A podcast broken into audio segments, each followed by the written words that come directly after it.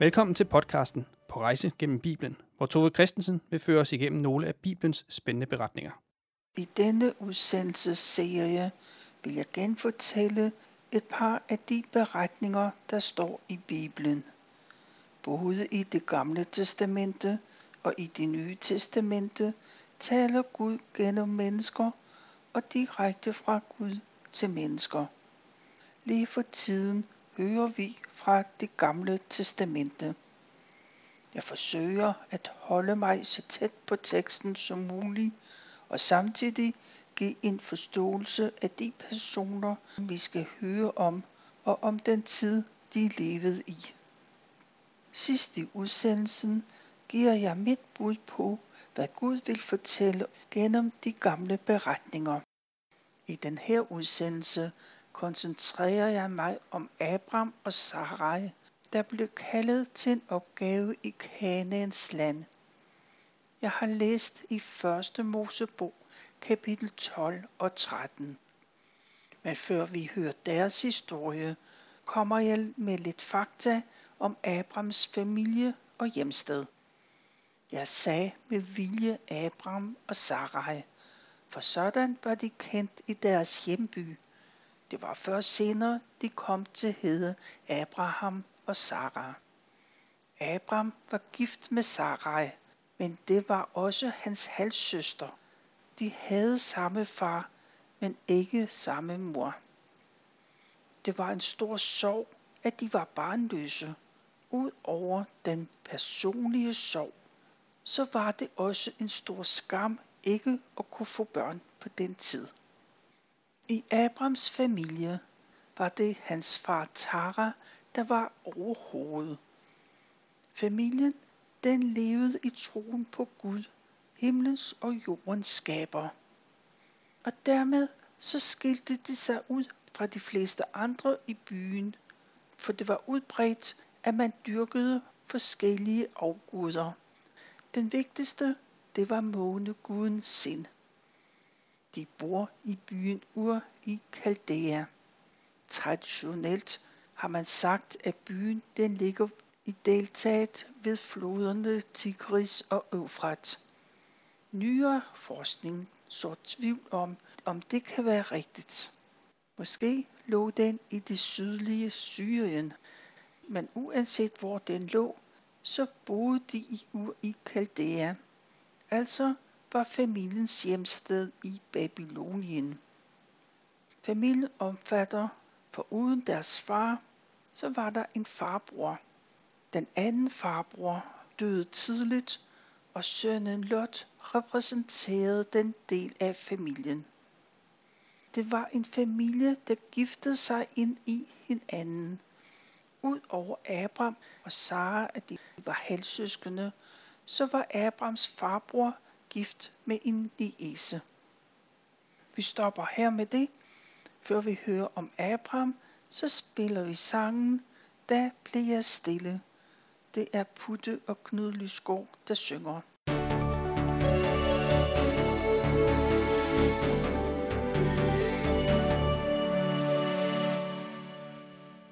Du lyttede til Putte og Knud Lysgaard, der sang Da blev jeg stille. Abraham og Sarai, dem som senere kom til at hede Abraham og Sara. De bor i byen Ur i Kaldea. I dag vil vi sige, at det ligger i Irak. I Abrahams familie er det som i mange andre familier. Den ældste mand er familiens overhoved. Hans ord er ikke til diskussion. Og familiebåndene, de er tætte, men tager sig af hinanden. Taras familie, de holder fast i den gamle tro, som Noah også gjorde. En dag så taler Gud direkte til Abraham. Gud siger, du skal forlade dit hjemland og dit barndomshjem og rejse til det land, jeg viser dig. Jeg vil velsigne dig og give dig uendelig mange efterkommere og et langt liv. Jeg vil gøre dig respekteret overalt, og du skal selv give liv og styrke til andre. Dem, der ønsker dig et godt liv, skal få det samme. Dem, der ser ned på dig, forbander jeg. Alle folk på jorden vil blive velsignet og få lykke og styrke igennem dig. Det kald, det hører Abraham. Han er klar over, at nu skal der ske noget helt radikalt anderledes. Og selvfølgelig fortæller han sin familie om det, han har hørt Gud sige. Han er ikke i spor tvivl om, at han vil følge Guds kald. Far Tara beslutter til syneladende, at han vil med. I øvrigt, så skal Lot også med. For Lots far, han døde tidligt, så nu er det familiens ansvar at tage vare på Lot. De fire gør sig klar til en længere rejse. De sørger for at have teltet nok. De pakker det sammen, som de regner med at få brug for. Og selvfølgelig skal de have deres værdier med, blandt andet deres husdyr. Så er de klar til at tage afsted. De føles sikkert med andre. Der kan både være handelsrejsende og hvem der nu ellers har et ærende. De siger farvel og tager afsted. Familien er ikke vant til på den måde at være nomader, men de finder en rytme. De pakker teltet ud hver aften, forpakker det hele sammen igen næste morgen, før endnu en dags vandring. Men en dag når de frem til byen Karan. Den ligger ved Øvfratflodens bred. Der sætter de teltene op for ikke at pakke dem sammen igen dagen efter. De bliver i byen i en årrække.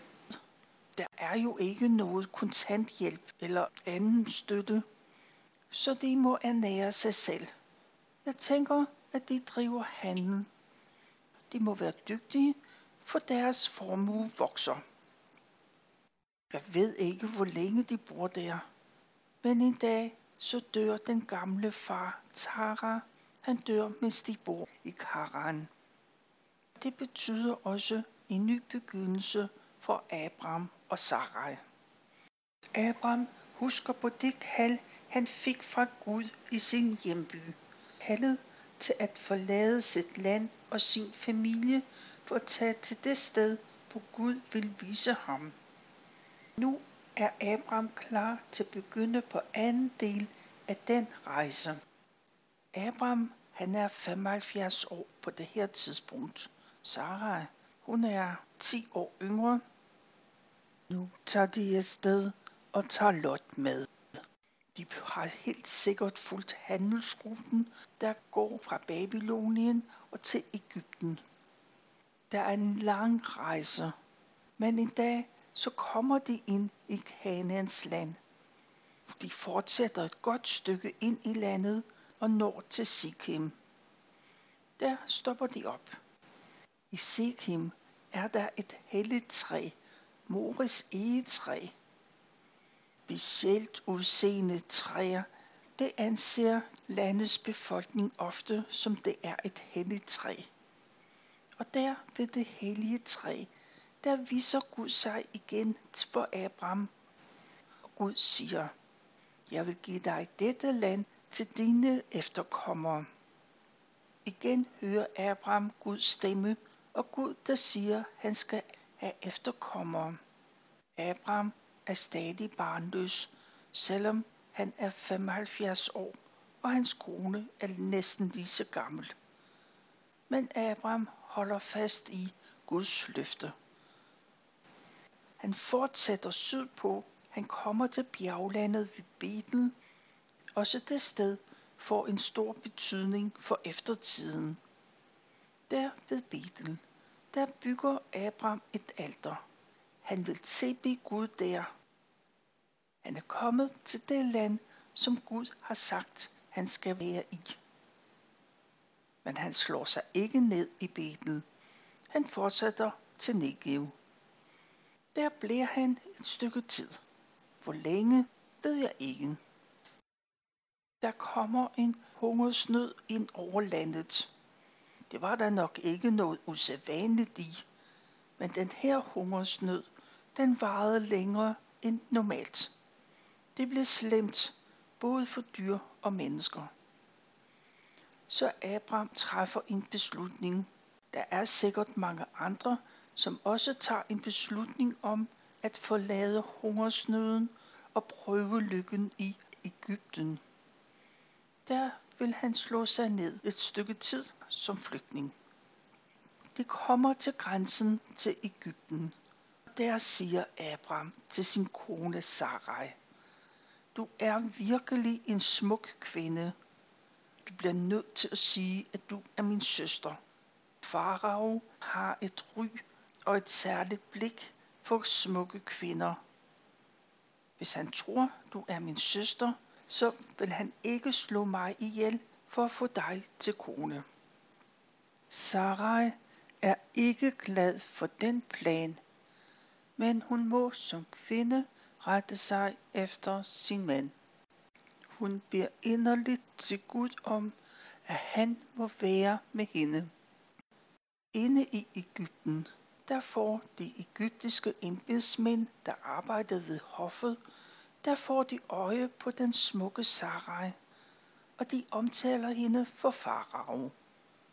Og det ender med, at hun bliver indlemmet i hans harem.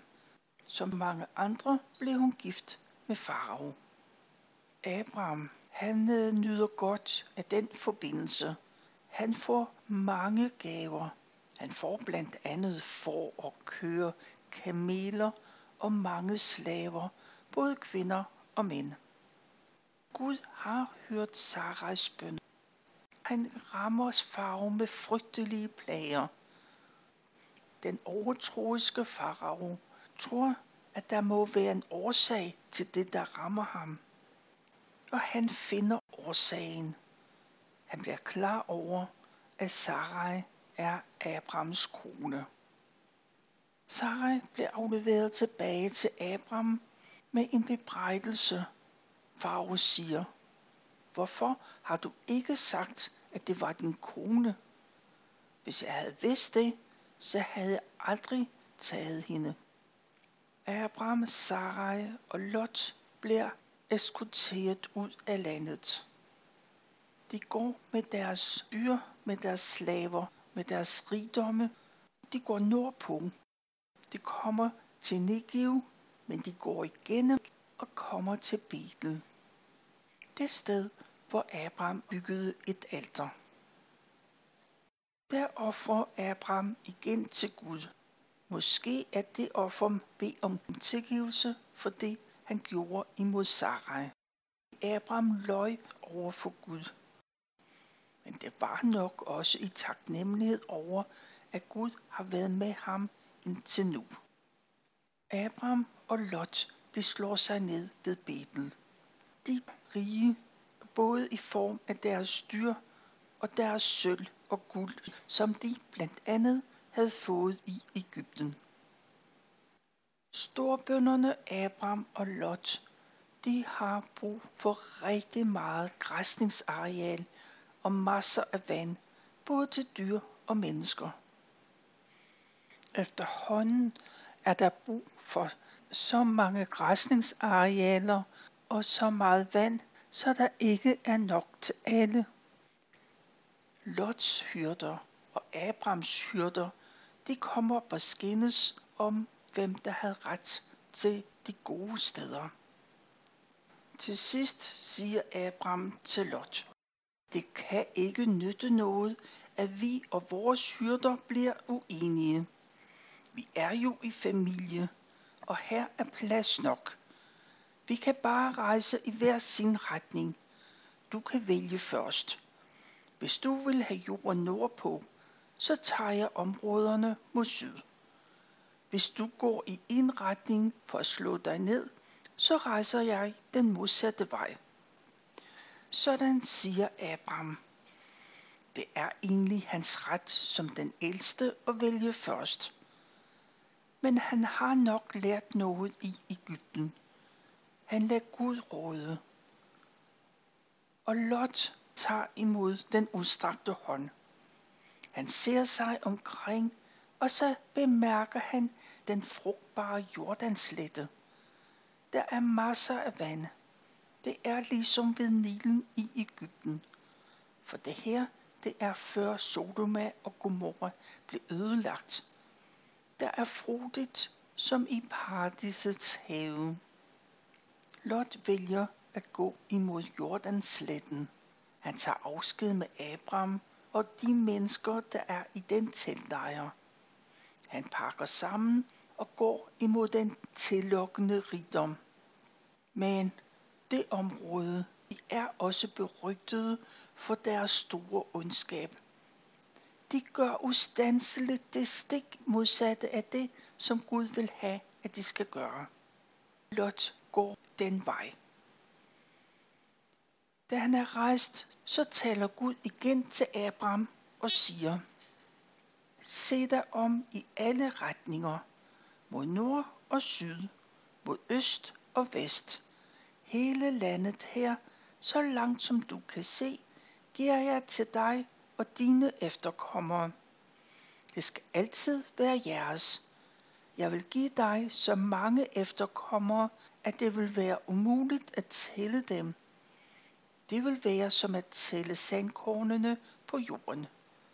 Gud fortsætter og siger, Tag nu afsted, rejs gennem hele landet på kryds og tværs. Jeg giver det til dig. Sådan siger Gud til Abraham. Abraham var klar til at nøjes med halvdelen af landet. Nu giver Gud ham hele landet. Abrahams lejre, de pakker igen deres telte og alt muligt andet sammen.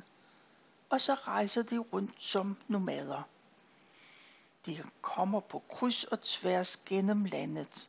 Abraham lærer, hvordan det land, der ser ud, som Gud vil give ham. Han lærer menneskene at kende. Han bemærker, hvor de frodige områder er. Han ser bjergene og dalene. Han ser floderne og de tørre områder. Til sidst så slår han sig permanent ned i Hebron. Han får lov til at slå sig ned i nærheden nogle egetræer af Amoritten Mamre. Også her bygger Abraham et alter for Gud. Her vil han være et længere stykke tid. Abraham bor nu i Mamre Lund. Han har set det land, som Gud har givet ham. Det land, hvor hans efterkommere skal bo altid. Men Abraham og Sarai har stadig ingen børn fået.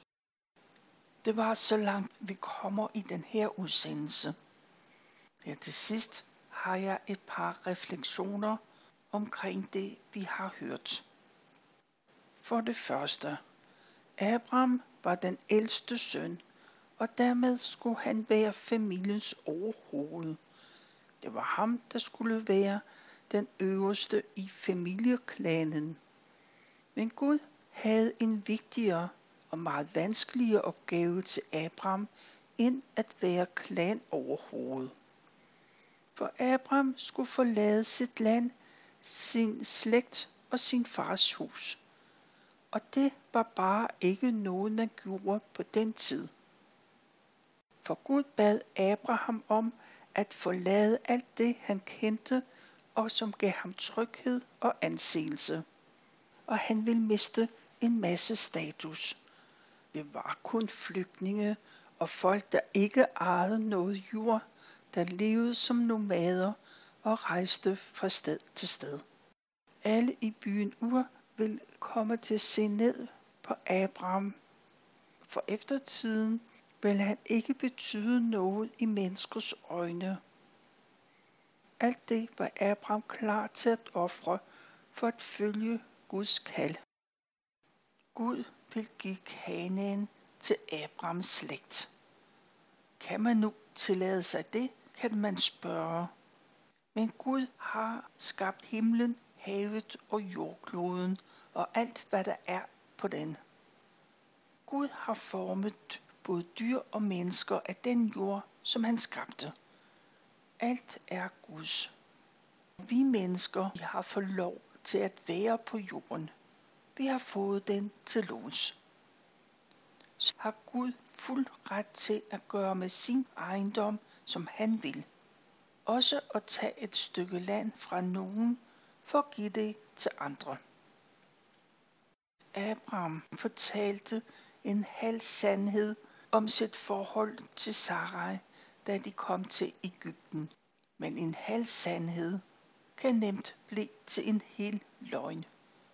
Og Abrahams løgn, det kom der en ulykkelig situation ud af. Både for ham selv og ikke mindst for Sarai.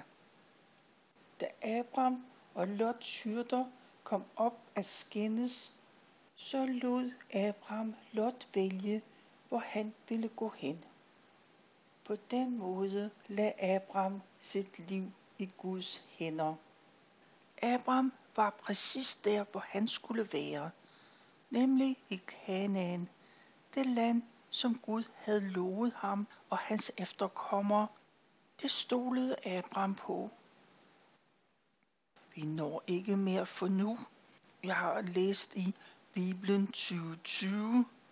Det er fra 1. Mosebog, de sidste vers i kapitel 11 og i kapitel 12 og 13. Vi slutter i den her omgang. Tilbage er der kun at sige tak for nu, og tak fordi du lyttede med.